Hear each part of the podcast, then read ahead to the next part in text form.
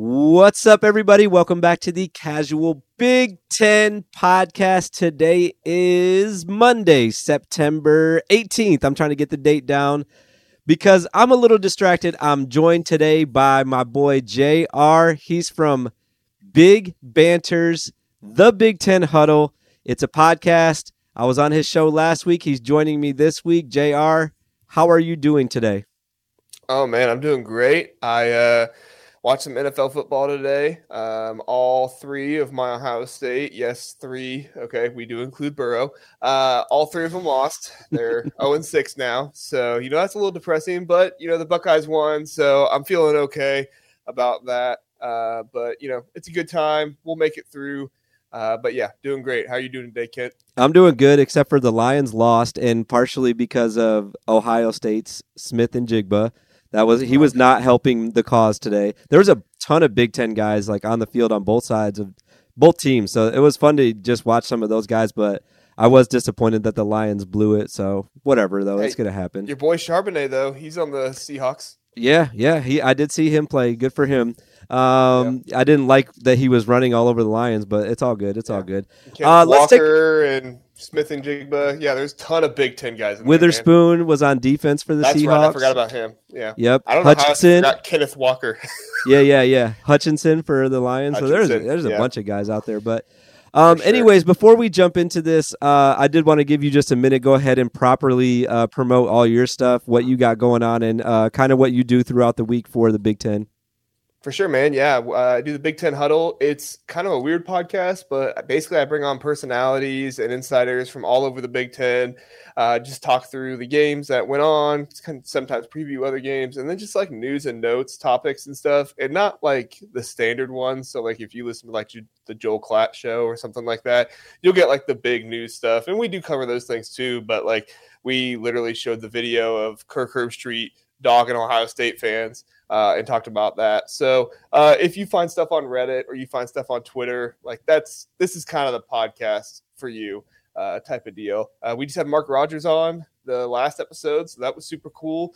Broke down the week three games, kind of like we're going to do here. Um, but yeah, uh, you can find us at the Big Ten Huddle on Twitter, the Big Ten Huddle on YouTube, and then if you just want to follow me, if you're an Ohio State fan, I suggest it. If you're not an Ohio State fan, I might talk trash about your team every now and then, uh, but it's all in good fun. Uh, JR's underscore rankings at JRS underscore rankings. So we I have that up on the screen for people watching on YouTube. You'll be able to easily find JR on Twitter and get to his podcast that way. Great podcast.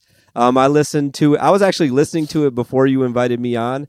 And then uh, I've been listening to it since my episode, which wasn't that long ago. But he had Aaron Breitman on last week too, which I've also had on my show. He was awesome.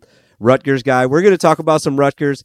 We're going to talk about each team. We're going to try to cover all 13 of these games, what happened this weekend. But before we do that, one last thing I wanted to ask you what was your overall vibe of the conference this week, just in general, without like mentioning a specific team? Because I have some thoughts, but I want to know what you're feeling after this weekend's game games. You know the the Big Ten West is the Big Ten West. Um, I don't want to be the guy that's like, oh, Big Ten East is far superior because you know the Big Ten East they have their own struggles. But um, you know, I think I was the only undefeated team left in the Big Ten West. I've been super disappointed with Wisconsin, man. I thought I thought that team, and we'll get into them later, so I don't want to give away too much. But like, I just thought that they would be kind of where they were before. You know, um, kind of some of this stuff happen with Paul Chryst and everything, but you know they're just not looking like it. And that's not to say they can't eventually, but um, just not looking like it right now. And Minnesota, you know, that's cool that they were close with North Carolina, but you know, it's it's one of those things where it's like I had high hopes going into the weekend. I hope that the Big Ten would at least be three and three with the ACC, um, but you know, IU couldn't pull it out, so you know, here we are, two and four. It is what it is, I guess. Yeah, that was obviously a big focus going into this week because we had so many matchups against the ACC. But I'm kind of with you. I just felt like even the big dogs, like in the East, except for Ohio State, they they performed well. But even some of those games, it just felt like the conference overall, like just was kind of like dragging through the mud this week because it's the third week. A lot of these teams are playing their third non-conference game or their second non-conference game. They're kind of getting bored with that. I'm excited to get into Big Ten play, and hopefully the uh, level of competition and maybe the sharpness of some of these games will will ramp up. Do you think that'll happen? I think so. I think one of the things, and I've, and I've said this for years, the Big Ten West is the most competitive division in all of college football. And one of the reasons why is because all the teams really do play so similar with each other that you are literally seeing ground and pound, strong, tough defenses with, you know, heavy defensive lines, heavy offensive lines really going after each other. And, you know, it's one of those things where once you get into conference play, the the ball is normally better because it's more interesting. and You're seeing teams that are more like each other doing that, um, and even teams in the East. I mean, it's going to be really, really exciting. They pulled up a graphic the other day on I think it was Fox of the the Michigan Penn State game, the Ohio State Penn State game, and then the Ohio State Michigan game. Man, those are going to be three of the best games of college football all year long yeah. for us to get to watch because it. I mean, that stretch right there, and I really do think that those three teams will probably go 11 and 1. I really do think there's going to be something like that in there. Now, Michigan has the best chance to to, you know, go undefeated there, but I just really feel like there is something brewing this year, especially with all of the it's not just been the Big 10, but all the conferences. Nobody seems to be pulling away as like this super strong favorite. Georgia struggled, Michigan struggled, Texas, you know, it didn't look like it if you weren't locked into that game. Yeah. It was 10 to 10 in the fourth quarter. Like Yep. that they struggled. Florida State, like, what are you doing? 18 penalties against Boston College, man. Uh, so I just I think that this is going to be one of those seasons where it's just super interesting, and we'll definitely have a two loss team in the playoffs. I think that's happening this year. Oh wow, that is it. That's a pretty bold prediction. I don't know if that's going to happen, but I like that though. I'm definitely going to keep my eyes out for that. Um, let's get let's let's reel it back into our conference though, the Big Ten. Uh, we got a lot of games to get to. What we're going to do today is we're going to uh, just kind of go through each game, kind of tennis back and forth. I'll do a game, you do a game. If you want to add anything, um, or if I want to add anything to yours, we'll do that. But we'll try to zip through these games as quickly as possible with so much going on. And uh, the first one that we have today is the first game that I watched yesterday. And also, I do want to say thank you. 13 games. I was happy to go into yesterday, like just kind of keeping my eyes on. I think I have eight of them today. So, like, I had five or six or whatever you're going to do today that I didn't have to watch, like, as closely. And that was really nice going into the weekend. But Wisconsin and Georgia Southern to start the day yesterday. To me, it felt like that these two teams, and like you said, Wisconsin's so disappointing. It felt like these two teams were pretty evenly matched. If and like I said, if you didn't watch this game, kind of like what you were saying about uh, Texas, or or whoever you were just talking about with the 10-10 Yeah, game, that was Texas, Texas. right? Yeah, okay, yeah. So if you weren't watching this game and you just looked up at the scores, thirty-five to fourteen to end the game, you're like, okay, Wisconsin won handily. That was not the case. Um, I thought that Georgia Southern was going toe to toe with them. I think they outgained them. I forgot to write that part down, but they outgained them. It was close throughout, and every time that Georgia Southern got in Wisconsin's territory was when all the turnovers started happening for them. Mm-hmm. So it felt like they had chances to go score and then they just couldn't. Um, just so many interesting things in this game. Uh, Mellusi was like the first one, and I think I'm saying his name wrong. I've always been saying it wrong. Is that how you pronounce it too? That's how that's how I say it, but I'm like you. It's probably wrong. Yeah, yeah, okay. Uh, he was the only guy getting snaps in the first half. Braylon Allen was nowhere to be found for some reason, and then he came back in in the second half, and that's kind of when Wisconsin started pulling away. Um, they had interceptions on the 34, the 43, and the 26 of the Badgers, so they were on the other side of the 50 and threw three picks on that side of the 50 throughout this game. Um, and then they also missed a field goal at halftime. This game was just so much closer than I thought. Wisconsin's defense, I'm going to say, I'm going to talk out of both sides of my mouth here, and then I'll kind of let you talk about Wisconsin some more. They get credit for all the interceptions that they get, all the turnovers that they they got, but it was really Georgia Southern's mistakes, in my opinion, that gave them the ball. Now they were putting a little bit of pressure on the quarterback, Davis Brins, I, I think his name was. Um, put a little bit of pressure on him to kind of force some things, but I just don't think Wisconsin's defense is that good to first of all to get that many turnovers, but secondly, when they start playing a Big Ten team, I think they're going to be in trouble. Uh, couple other quick notes, and then, like I said, I'll let you take over I wrote a bunch about this game. I was really excited about this one. Davis Brin had the most passing yards in all of college football for a player that lost yesterday. So that's pretty interesting. Uh, I think they threw five interceptions, which is insane. Every time Georgia Southern turned it over in the second half, Wisconsin scored, whether it was Braylon Allen, Braylon Allen or Mellusi. Uh, I think even Mordecai ran one in. And then uh, another quick fact about Wisconsin, why I don't think they're very legit. I texted you this yesterday. Liberty played Buffalo, which is a common opponent for mm. Wisconsin. Liberty scored 55 points on Buffalo at Buffalo yesterday. Wisconsin scored 38 on them at home when they played Buffalo. I, am just not sold on Wisconsin. I think that they're due for a loss, and uh, it's coming soon. Another loss, I should say. Yeah. Um, my thought after I got done because I didn't catch all this game, but I caught kind of snippets of it because I kind of turned over at the end of the first half. But my thought in this game was kind of like you with the whole Georgia Southern thing, and my thought was like they're lucky they're playing Georgia Southern because Wisconsin had no business winning on no. that day against any competent team. And I'm not saying Georgia Southern is bad or anything like that, but they just don't have the players that a Power Five team should have. You know, so Wisconsin, they were lucky they were playing them. They were lucky that Davis Brin you know, who I think he started. I just looked it up. I think he started like two years. Yeah, he started two years at Tulsa and then transferring to Georgia Southern um, over in the Sun Belt. Like he should be better than that, but at the same time, you know, I guess when you get excited and mm-hmm. get to going through all that, but yeah, yeah, no, and I looked it up too. They did have Georgia Southern had 455 total yards. Wisconsin had 451, so they did by four yards outgame Wisconsin.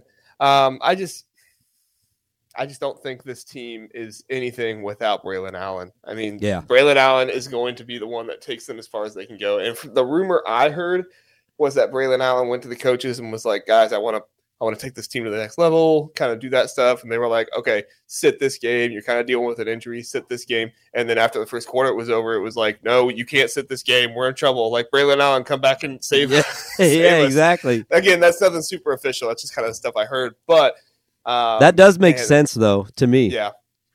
Well, you think about it you know, Power Five teams do this against G5 teams sometimes. You know, I think it was two years ago, CJ Stroud had some kind of shoulder thing going on. They threw Kyle McCord out there against, was it Akron or Ball State or something like that? Some MAC team they did that with. Uh, last year, Michigan just decided to have a QB battle in the middle of the season yeah. where they gave both QBs a game. Like, you know, if you have good enough players, you should be able to just sit one of these guys. But um, you know, Wisconsin, they're just not on that level this year, and I, you know, they could probably get to seven wins.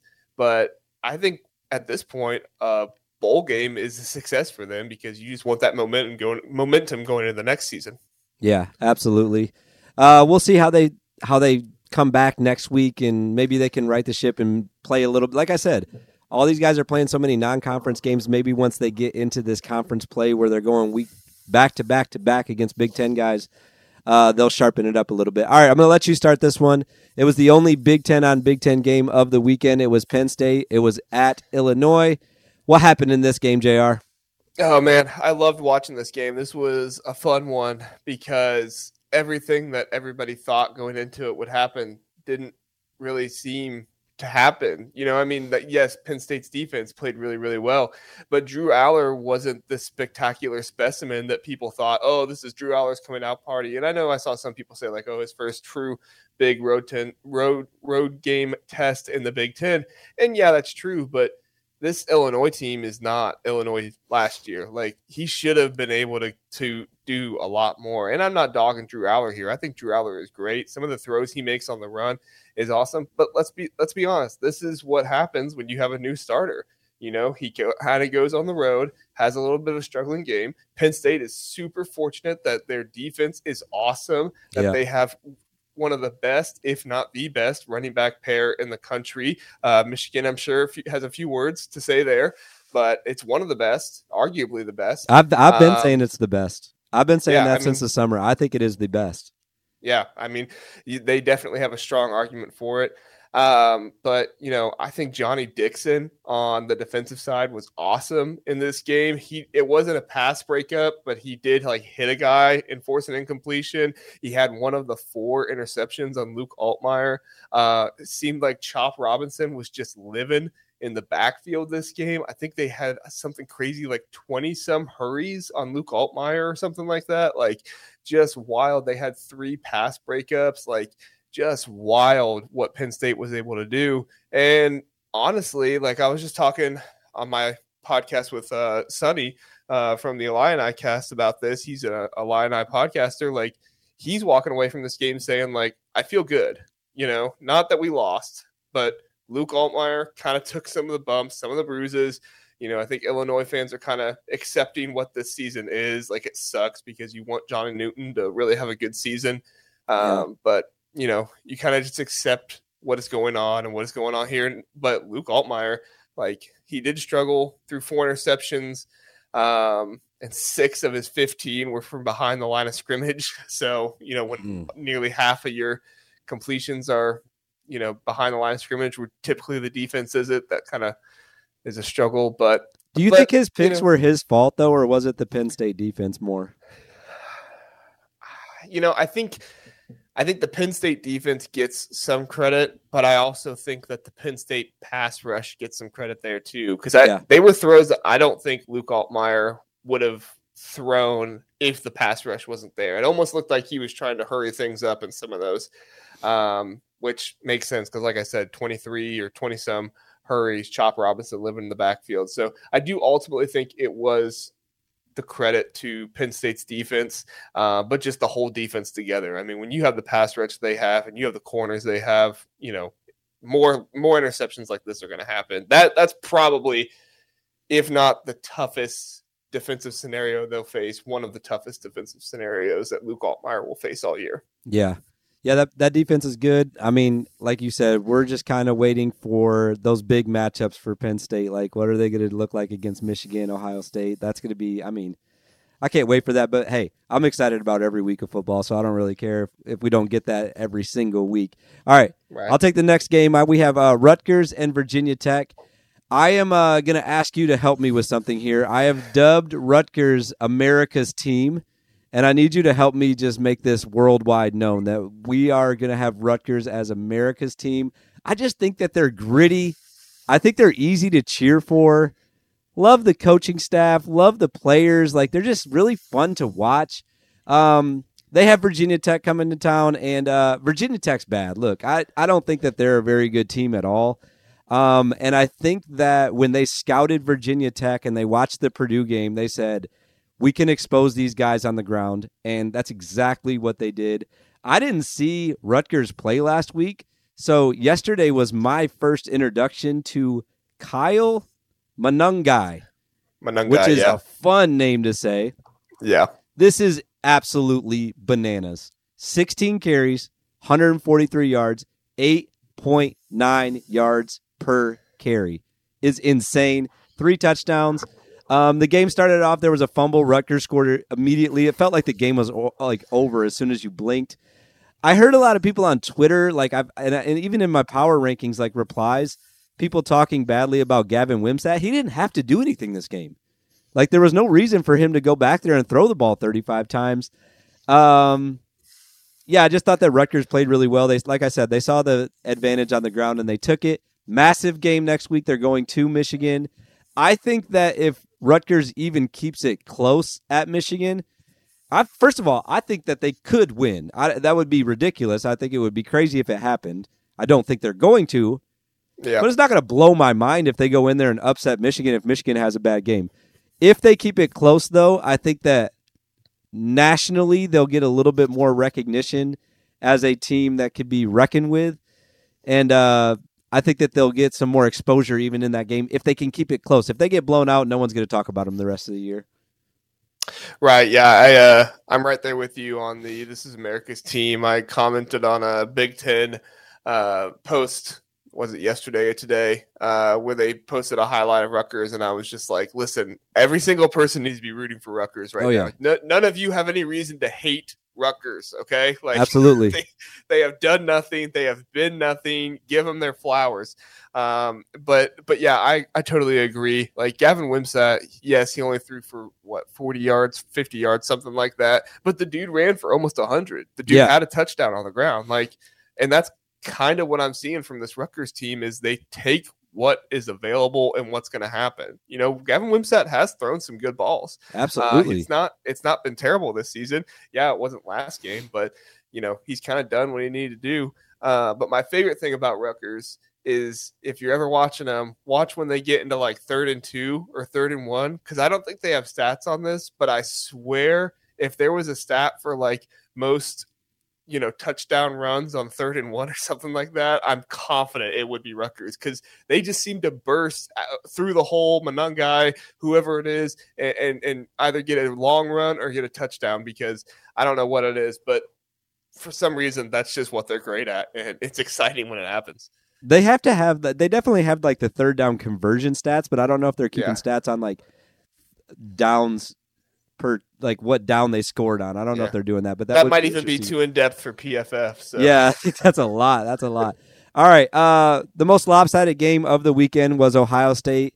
Uh, Western Kentucky came to town. What do we need to know about this game? I actually didn't watch this one at all because I knew you were going to talk about it. I'm, I'm excited yeah. to hear what you got to say. Who was good in yeah. this game? Uh, Kyle McCord was really good. Okay. Um, obviously Marvin Harrison Jr. was good. Emeka he was good. Um, but the player that I think that isn't getting enough love um, is TreVeyon Henderson in this game. Mm-hmm. He had 13 attempts, 88 yards, two touchdowns. But the stat that really blew my mind was 58 yards after contact. Wow. If you ever watch TreVeyon Henderson, that's not his game. He is not a bruiser, run you over and then and then break. You know, he's a juke you out of shoes kind of guy. Um, and of course, somebody who follows Ohio State more than most people. Um, the thing that I saw with him was it he was legitimately trying to seek the hole and hit it, regardless if there was a guy waiting for him, you know, a few yards back. He was just trying to hit that hole and go forward as best he possibly could. Uh, and every now and then, you know, it resulted in some bigger plays because he was able to break the tackles. Now, again, this is Western Kentucky. You know, yeah. he's he's not going to hit those holes and break, you know, a Rod Moore tackle or a Will Johnson tackle or a Kalen King tackle as well. But, you know, he is going to be able to get some yards off of those. And I think it's encouraging for Ohio State fans to see. Um, but at the end of the day, um, this is what Ohio State should do.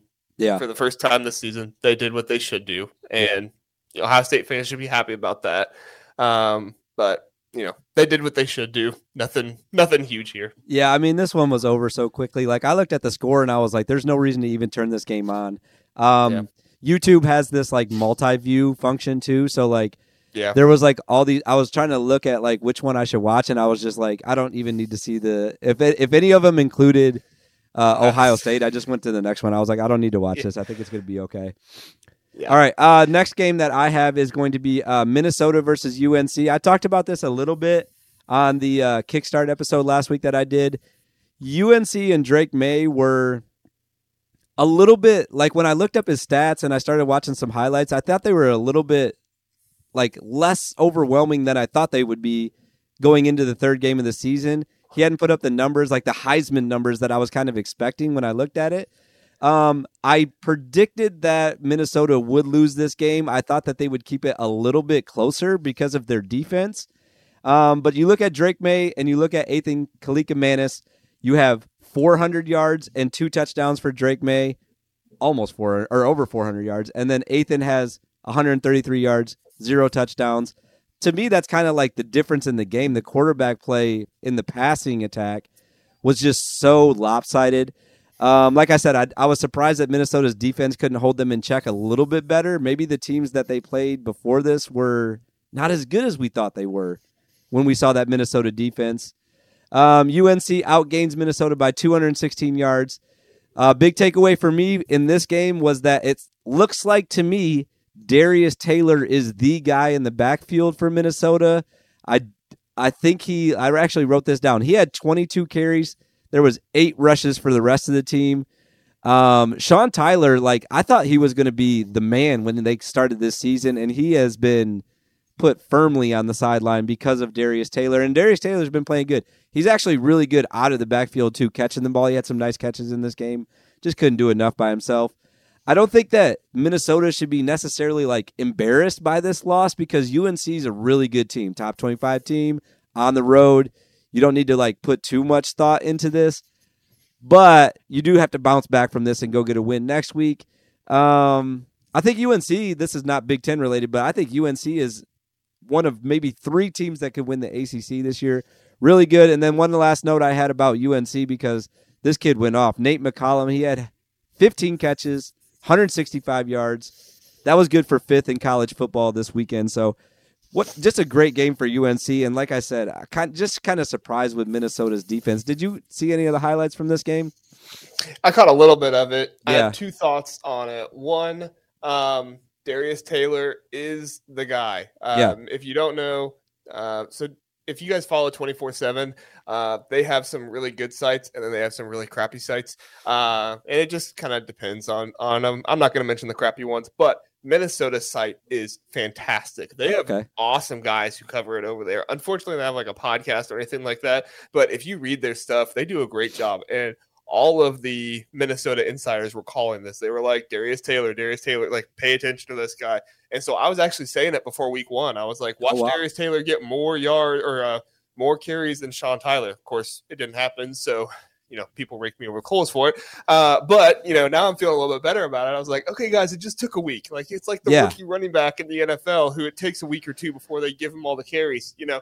Um, Yeah, he's a But, you know- freshman. like I don't I don't know if people know that either. He's a freshman, so Yeah, and he he was not a super highly rated recruit either. He just he really buys into PJ Fleck from what I hear, and he is one of those guys that you know PJ Fleck is just like you you have do, done everything I tell you to do. You have the talent, you know you're going to get rewarded, and when you do what PJ Fleck wants you to do, more often than not, you're gonna put up stats in that offense because he designs it around you.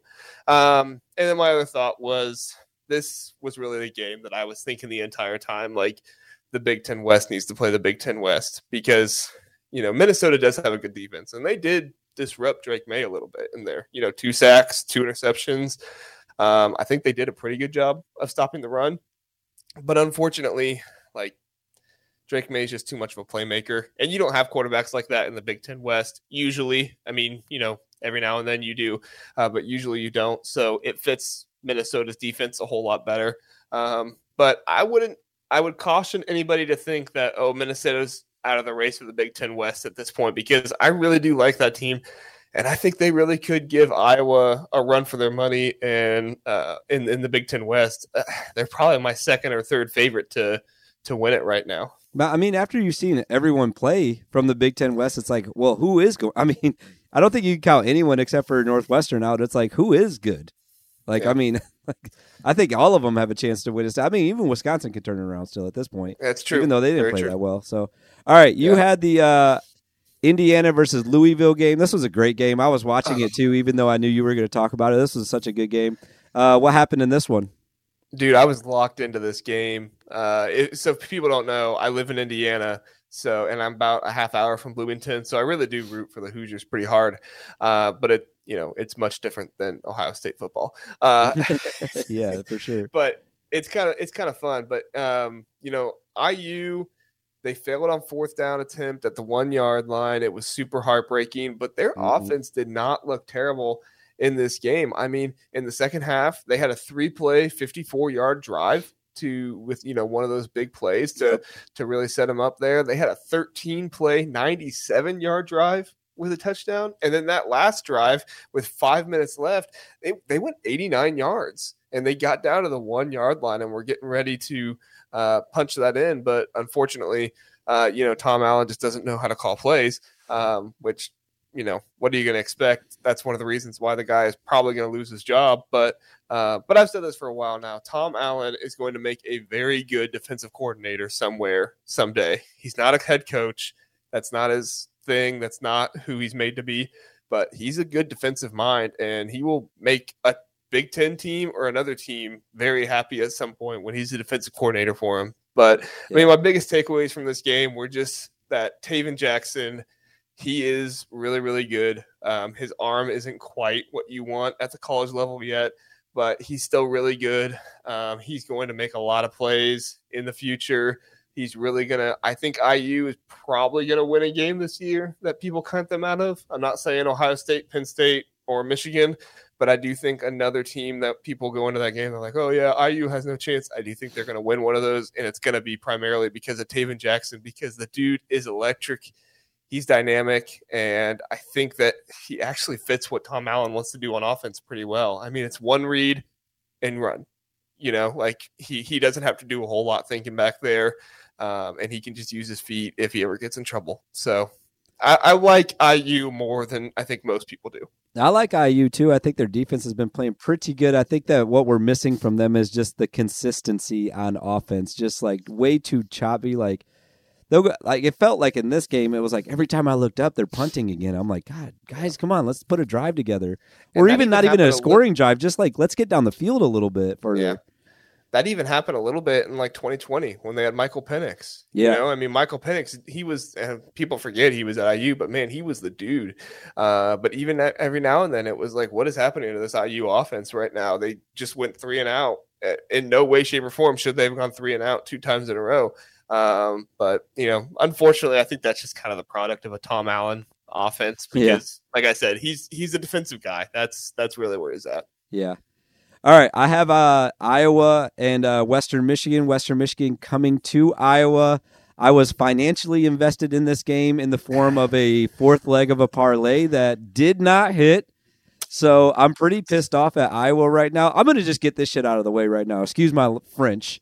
Uh, why are we throwing with a minute, less than a minute to go? I don't care who's in the game.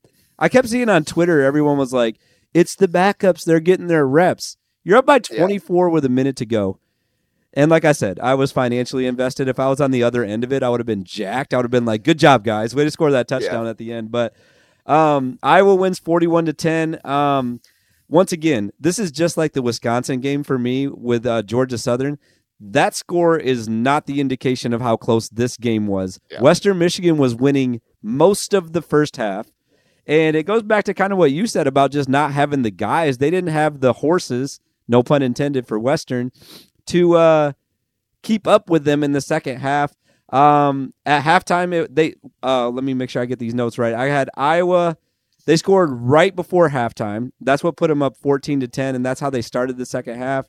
Um, let's see. I said that we talked about this on our uh, big bet episode on Friday as well.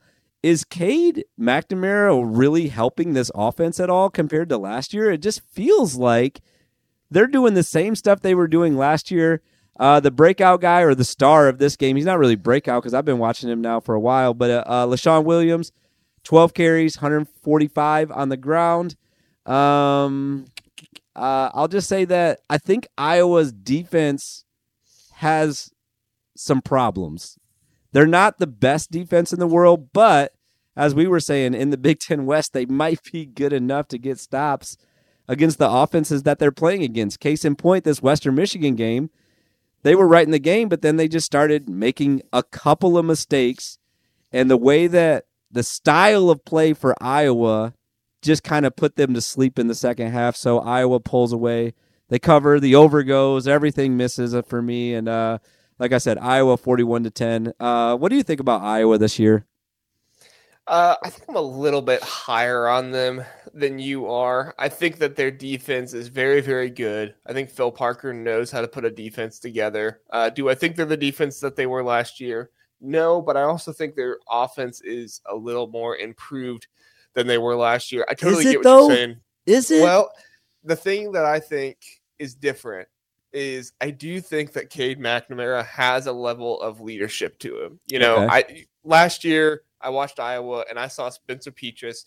The dude had no oh, had yeah. no leadership to him. I don't want to say he didn't have any juice. That seems like a personal attack, but uh, he just he wasn't that fiery guy you kind of needed. And I don't think Cade is the most fiery guy either.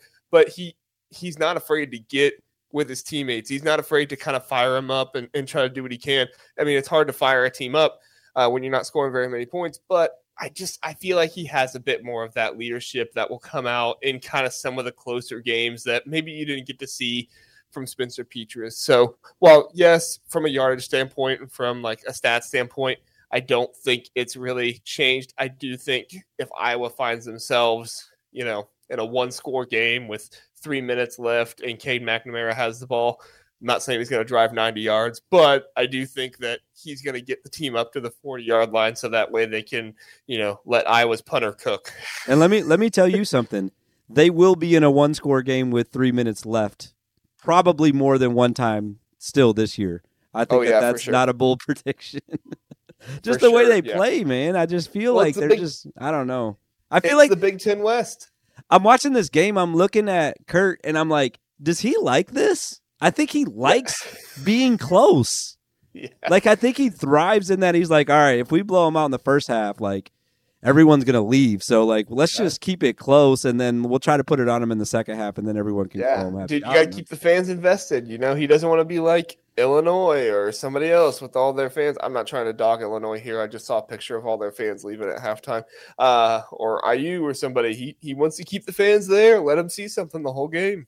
Yeah, I guess so. I don't know. I just didn't get it, but uh, Yeah, like I said, it felt like, and maybe Iowa was just kind of playing with their food a little bit, but like it felt like they were a little bit closer than what that final score was. All right, uh, let's move right along. We still got what five games left, so I'm gonna zip through these on my end, but uh, you could probably zip through this one.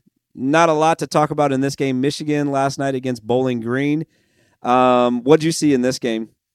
Well, I think we saw that JJ McCarthy is human. Uh, Mhm. He can throw in completions, um, but you know, in my mind, it just it kind of felt like JJ came in a little a little cocky, a little arrogant. Which, hey, I'm one of those people that I'm like, dude, I want my quarterback to feel that way. I want my quarterback to feel like he's coming into every game, gonna own it, gonna take it over.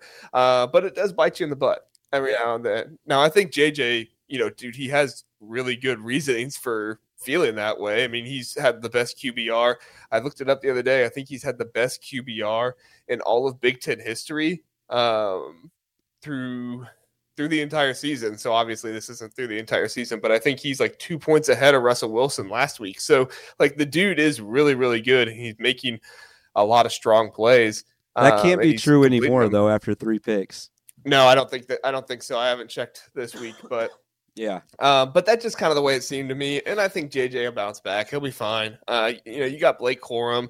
The dude had 101 yards on 12 attempts, two touchdowns. You know, Donovan Edwards, he's going to get his thing eventually. I don't know exactly what's going on with him, but he'll be fine. I mean, that offensive line, they got three new starters, and Harbaugh comes back this week. So who knows? Maybe there's something actually to Harbaugh not being there. Um, I know he's there in practice all week, so maybe feels like the coaches can't actually own the team. You know, maybe there was actually a downside to having four different coaches for three games. I don't know. Uh, but I don't have any concerns about Michigan. You know, they had a little bit of an off game and they still won by what, 25? Yeah. You know, I think I think you're doing pretty good if your off game is winning by 25. Yeah, I think so too. I also want to point out that the lights last night, even though they're playing Bowling Green at night, which I thought was odd to begin with, but Yeah. the light show was amazing. The lights at, oh yeah. at the big I house saw that pregame. sick. That looks Yeah. fun. All right, uh, I'm gonna go to Nebraska and uh, Northern Illinois. Um, it looks like now. Actually, I needed to ask you about this because I didn't have time to do research on this. Jeff Sims just like was this a coaching decision or is he injured? What's going on yeah, with so him? I I looked up this a little bit and I didn't get to read as much on it as I wanted to, but apparently Matt Rhule came out early last week and said that he was injured, dealing with an ankle injury.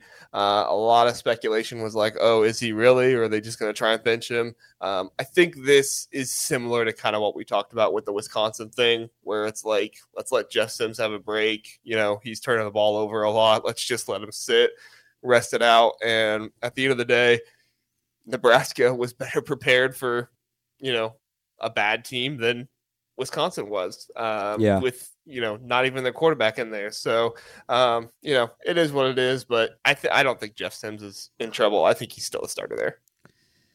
I I don't know, man. I th- I was watching this game and I'm I'm looking at now. I know, like you look at the opponents that they played. It's like Minnesota and Colorado, and then uh, Northern Illinois. Yeah. But this kid did look pretty confident last night. Uh, Heinrich Haarberg is his name. Yeah, I think. I think he had a. Uh, I, I don't know if I'm saying his first name right, but that's okay. Haarberg is his last name. He had a great opening drive, opening drive touchdown. They get the ball back. I think it was the very next drive, and he fumbles like really close to their own goal line. And I had to like at that moment, I was like, "Oh no, here we go again." They're fumbling the ball from the quarterback position. This is gonna be bad. But then he came back, finished the game with 158 yards, a touchdown. He led Nebraska in rushing with 98 yards and another touchdown in the second quarter. Somebody should pull this highlight. I should probably post it on Twitter. He's running up the left hash and just absolutely trucks this defensive back from Northern Illinois. I felt so bad for the kid. Um, but hey, like you were saying, Northern Illinois is not a good team. Not a good team. They lost to Southern Illinois, which a lot of people don't even know they have a football team. Um, but it is nice for Nebraska to finally. I mean, you start your both your games, your first two games on the road, and you're at Colorado and you're at Minnesota, some teams that were pretty fired up to be playing some games early on in the year. So I liked to see Nebraska just kind of take over this game and uh, not have to worry about anything, not have to have anything close, limit the bad plays, limit the turnovers, and a lot of scoring drives. It felt good to see that from Nebraska. They play Louisiana Tech next week, and then Michigan is coming to town in two weeks. So they got one more week to really get things rolling before they play a, a huge opponent. Um, I like Nebraska. Do you like them?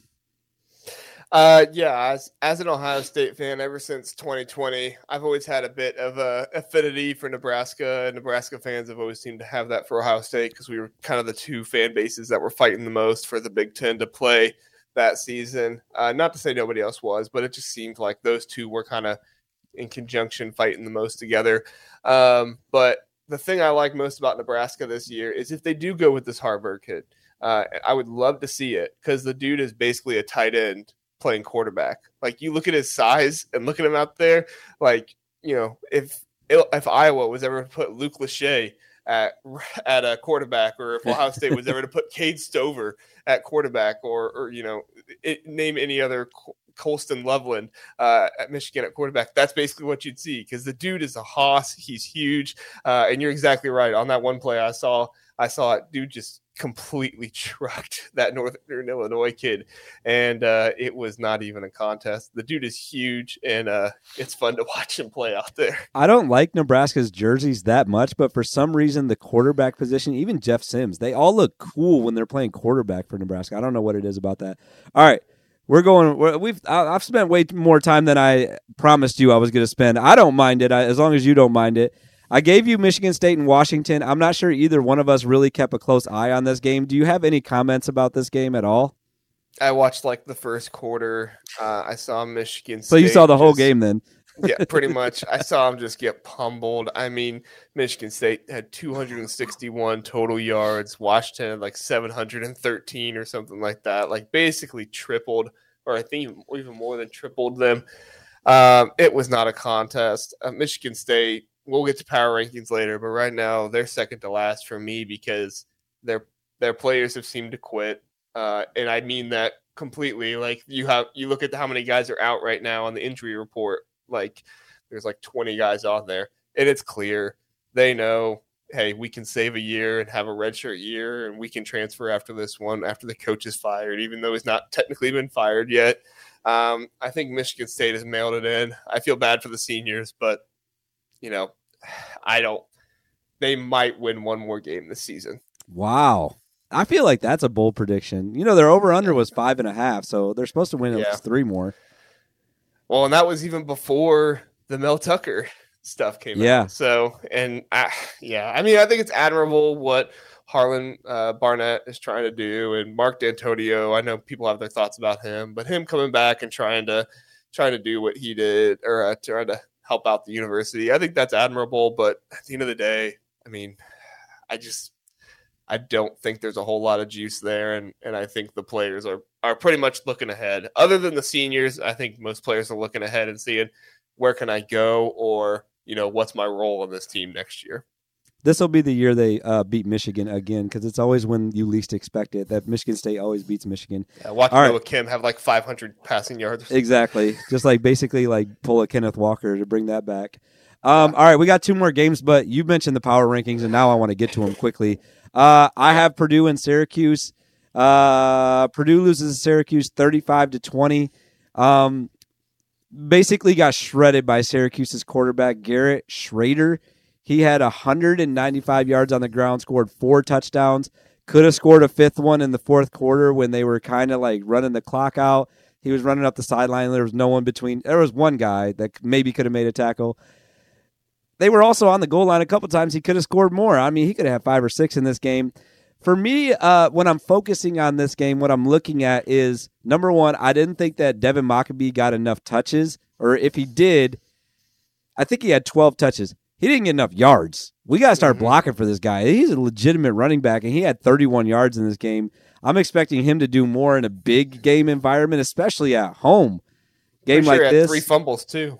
he had three fumbles. I didn't see that. I think so. I don't think he lost any of them. I think, if I'm not mistaken, I think he had three fumbles and Hudson Card had four. So I knew they had seven. I did have that written down. They lost three fumbles. The only ones that I feel like maybe I was just missing these plays. I definitely saw Hudson Card lost two of them. He lost two fumbles. I yeah, think. Hudson, it says on the box score on CBS Sports that Hudson Card had four fumbles, lost three, and Devin Mockobee had three fumbles but didn't lose any of those. okay. Well, maybe that's why I didn't consider it a fumble because he didn't really lose them. I don't know. Maybe not. Yeah, Uh, still, you got to hang on to the ball though. Um, right. I had mixed reviews on Twitter when I was going through it last night from Purdue fans. There was like about half of them that were like, "Stand pat, like we're fine, we're gonna figure it out." And then the I saw some people posting like, "No one should go to Ross-Ade again this year." Um, extremely excited about seeing next week's game between them and Wisconsin because somebody's gonna have to win that game, and I, I I'm really not sure who it's gonna be because I don't know which Purdue team. Purdue is probably the most up and down team I've seen throughout the first three weeks, and uh, I just don't think Wisconsin's that good. So it's gonna be an interesting game, especially for Wisconsin coming on the road next week. And uh, any other thoughts on that game? Nah, just you know, hold on to the ball. Yeah.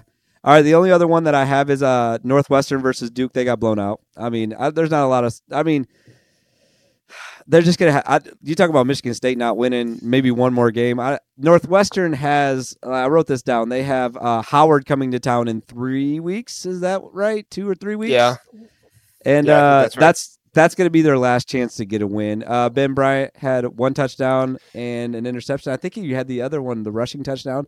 I will say though, for people that are just college football fans, Riley Leonard's a beast though. He's very yeah. good. He is very freaking good. He had, let's see if I got this right, 200 yards in the air, 100 on the ground. Um, he's deceptively talented because he runs. Looks like it's gonna be an easy tackle, and then he breaks tackles. Um, and yeah, Northwestern bottom barrel. I forgot to put the Friday night game. Do you have anything about Maryland? What do you think Uh, about them? I think that they showed a much better running game than Yeah. I thought. Um, I think that Virginia throwing that freshman QB in there really spun him because he was more mobile. Uh, not that he was a, a runner or anything, but he was more mobile, kind of able to throw on the run than they thought. Um, so you know, it, it, yeah, they went down fourteen to nothing, but at the end of the day, Maryland should win that game when they did. So uh, Maryland just falls asleep in the first quarter, and then they wake up and then they win the game. So yeah. nothing. All new. right. Yeah, exactly. That's how. That's kind of how I felt too. I I was excited though, just because that game was on Friday night, and it was fun to see uh, Maryland It was a fun game to Friday watch. Yeah, it was very fun. It was visually pleasing as well. All right, let's bring this up. It's the power rankings. I had you send me yours. We've talked about mine a couple of times. I'm going to put it up on the screen. Hopefully, it doesn't cover your face too much because it's going right next to you. Oh, that's perfect, actually. Um, have both the power rankings up right now. I think you have them on your end as well. I, I debated on how I wanted to go through this with you, but I think we should kind of do it like the your top four versus my top four. So I'll start. I have Penn State number one. I think they've shown the least amount of weaknesses this year. Ohio State was really impressive this week. I had them jumping Michigan, who has not been, in my opinion, as impressive scoring with the picks from JJ this weekend. Um, defensively, they've been really freaking good. I can't lie about that. They've been really good defensively, but I just feel like Penn State and I think Penn State's the most complete team. I think Ohio State's shown more. And then uh, Michigan's still really good though. It's a, there's a big separation between three and four, and I have Rutgers at number four, which people on Twitter love. America's team, number four. What do you got for your top four? Yeah, I got Michigan number one, Penn State two, Ohio State three, Iowa four. Um, you know, these top three, I have just kind of told myself like Michigan's going to stay at the top unless one of two things happen. Either they lose to Penn State or Ohio State, or they just have a complete dud of a game versus uh, an opponent that matters. You know, I I give them a little bit of leeway with the Bowling Green thing. Um, and what I do look at is their defense. I mean, their defense is super strong. They had guys out of that game. If I'm not mistaken, Rod Moore didn't play in that game, and they were still super strong. Now, again, I know it's Bowling Green, but still, like, yeah, you know, you have a strong defense. You showed that even when your quarterback struggles, you're able to to pull through uh, and unite together as a team. So I don't know. I just feel like until Michigan, maybe this week, if Michigan were to only win by 10 or 14 against Rutgers, then maybe, yeah, I'm like, okay, maybe Penn State can jump them or something like that. Um, but I don't know. Maybe it's the Ohio State fan of me, the pessimist, but I just don't think this Ohio State team is is showing enough. Kind of, you know, like I said, they did what they were supposed to do against Western Kentucky. You should score 60 points on a defense that, that is that bad. Um, you should dominate defensively. You didn't do that against IU. You know, I guess we can give them leeway or not. I don't because you should have done something like that. Um, and then the Youngstown State game. I don't think people realize how much respect was kind of there uh, because of Jim Tressel and everything else. I don't think they wanted to run up the score on them. It was kind of yeah. like last year. If anybody ever saw the Georgia and Samford game, yeah, where it was like Georgia kind of had respect, so they didn't want to run, run up the score a lot. It's kind of how I felt like with the Youngstown game. So I don't know. I feel like getting into Big Ten play will will tell us a lot more about this top three. Um, and then as far as Rutgers go, uh, I uh, I wanted to put Rutgers in my top four if I listened to my heart, but uh, I had to listen to my head and put Iowa up there instead because I was like, you know, who would win in a game, Rutgers or Iowa? Probably Iowa. So, so I feel like that's kind of where we're we're disagreeing on stuff. Is that so? I the way I do my rankings is I'm going off what's happened so far this year, and yeah. I feel I'm getting a vibe from you that you kind of look ahead to what is going to happen or what could happen. Is that is that correct? Yeah, so I am one of those people that I try not to overreact to like one thing happening. So I'm like I'm a super boring power ranker because my stuff doesn't change a ton. Like eh. this week I moved Michigan State from like I think ninth down to second to last. Like that was my biggest movement of the whole thing because I look at this and I'm like, yeah, Michigan struggled, but you know, Ohio State struggled too. And, you know, what did Penn State do? They won a game by 17 on the road to the Big Ten against probably a bad Big Ten team, you know, a team you should have dominated. So it's like, I don't know. Um, I can definitely see why you would put Penn State above Michigan. Um, but for me, I'm one of those people that I'm just like steady Eddie. Uh, yeah, not super, not super in it for the clicks on Twitter. I guess not saying you are, uh, but you know, when I put my stuff out, doesn't normally get the clicks and the interactions that some other people get. Yeah, I'm definitely in it for the clicks, baby. Give me all the yeah. clicks. Also, yeah. I just realized I'm looking at my screen. I had to type these in myself. I spelled Indiana wrong. I'm not an idiot. I know how to spell it. It was just typo, everybody. I'm sorry. Um, I, I just look at just go one more time on this top part. Penn State's beaten West Virginia and Illinois. I mean, give me give me a game that can is better than either one of those teams that Michigan's beaten. That's why I have them ahead at this moment, um, because Michigan hasn't really played anybody at all. I mean, so I can't put them up any. I mean, I know what they are. I just can't do it based on what they've done yet this year. So that's that's kind of how I look at it, at least. No, I, I see what you're saying. Um, I just have a hard time, and, and, and it goes completely against what most Ohio State fans want to do right now. Everybody, well, every Ohio State fan wants to dog Michigan for having a bad at a conference schedule. But the way I'm looking at it, it's like you know Michigan couldn't control that. You know they had to cancel their game with UCLA, and it you know whatever. Maybe I'm being too nice. I don't know. Um, but even in that West Virginia game, the West Virginia game and the Illinois game, I can find stuff that they did where I'm like, you should be better than that. Yeah. You, you should be doing something better than that. Uh, Drew Allar, I don't know if you know this, Drew Allar has had the lowest percentage of 20 yard passes thrown by a quarterback in the Big Ten. Uh, before this last week, he only threw three um, out of all of them. And I think yesterday he only had like one or two. Um, so he's not throwing the ball down the field nearly as much as I think he should. And I do think that could be an issue for Penn State at some point because they really do rely on the yards after catch of you know some of these receivers. And um, at the end of the day, it's like you know Olu Fashanu, uh, I think the offensive lineman, the dude gets beat so often. Not like with swim moves, but he's just not tough enough. Like he gets pushed back. He got pushed back into Drew Allar uh, yesterday um, or on Saturday by an Illinois lineman that I didn't even know the name of. And this dude just started pushing him back into Allar, and I was like, "Man, dude, Olu!" Like you're you like, I thought this was an NFL strong. alignment right here. Exactly. Like everybody's talking about, he's a top five pick, and he's got an Illinois kid out there pushing him into his quarterback, and I'm like, okay, so I don't know. Um, Penn State, as much as they are good um, they they also have some weaknesses that I'm not too fond of. Okay. All right, we both have uh well I'll zip through the rest of this. We both have Maryland at 5, so no reason to talk about that. I have Iowa at 6. Um, and you have Rutgers, so we basically just flip flopped uh, Iowa and Rutgers right there. We're yeah. kind of in the same range. We both have Minnesota at seven. We both have Wisconsin at eight. I'm still giving Michigan State a little bit more credit. I keep them in the top ten, I guess if you want to call it that, for 14 teams because they have two wins, and everybody that I have below them does not. Uh, I have, and then I finish it out with uh, the one win teams is uh, Purdue. I think is the best one win team. I think Illinois is right behind them, and Indiana. Those three right there, I think, are just bunched up. And once again, I do know how to spell Indiana. That's really irking me right now. Um, and then I put Nebraska at the bottom just based on the win that they have is so um, not impressive. And then Northwestern obviously is the worst team. So Finish out your uh, nine through fourteen right there. Yeah, Wisconsin at nine. Um, I'm not confident in that. I could see them keep dropping, especially if they lose to Purdue this week. Nebraska, I'm higher on Nebraska than some people, and maybe it's because I picked them to win the West at the beginning of the year, and I just don't want to look wrong. Um, but I really do like that defense. I think that that defense is stronger than maybe they're getting credit for because everybody's talking about Jeff Sims and him struggling.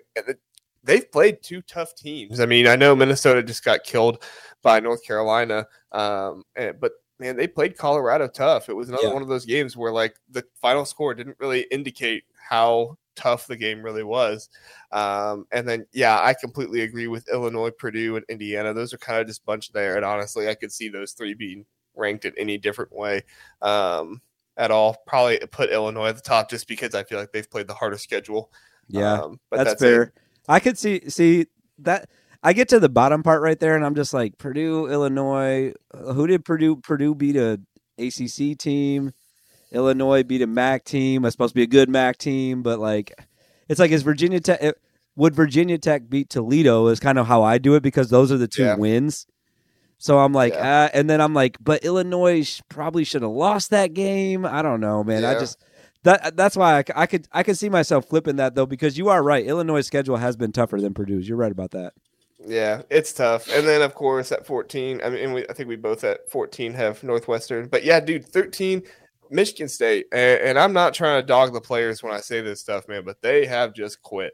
Uh, and I'm not saying that they shouldn't quit because honestly, if I hadn't taken my red shirt yet, I might be doing the same thing. You know, in this day and age of college football, you can transfer, do all these things you know, I'm not trying to dog him, but uh, I don't think Noah Kim's success is going to be the same. And I and I just think that defense is probably just going to keep getting worse and worse. And um, yeah, so the depth won't be there. They hit some injuries, and it's just it's going to be tough sledding. So yeah, I, I, feel bad for them as well. Just like you said, the I do seniors. Too. You know what? But you yeah. know what? I feel bad for myself, JR. Because I have battled through this podcast. I am sick. You heard me coughing my nose is running. I couldn't have done this without you today. 13 games. We got them all covered. Um, I appreciate you so much. His name is JR. The name of his podcast is The Big Ten Huddle. Go check it out. He's got amazing guests like me and other people coming on his show. Um, anything else to wrap up this show today, JR? Thanks, thanks again so much, dude. I really appreciate it. Yeah, no problem, man. Had fun being here. If you ever want me back, just let me know, and uh, I'll come back, and we'll definitely have you on the Big Ten Huddle again here soon. All right, sounds good, man. And uh, we will be back on Wednesday with our weekly Kickstart episode, and then of course on Friday with Bet Big Brad and B1G Wilson to talk about all the gambling lines, get you guys set up. Spoiler alert: we all have winning records at this point in the season. Pretty impressive so far for three weeks. Uh, we'll see you guys on Wednesday. JR. Thanks again. Uh, see everybody in the future.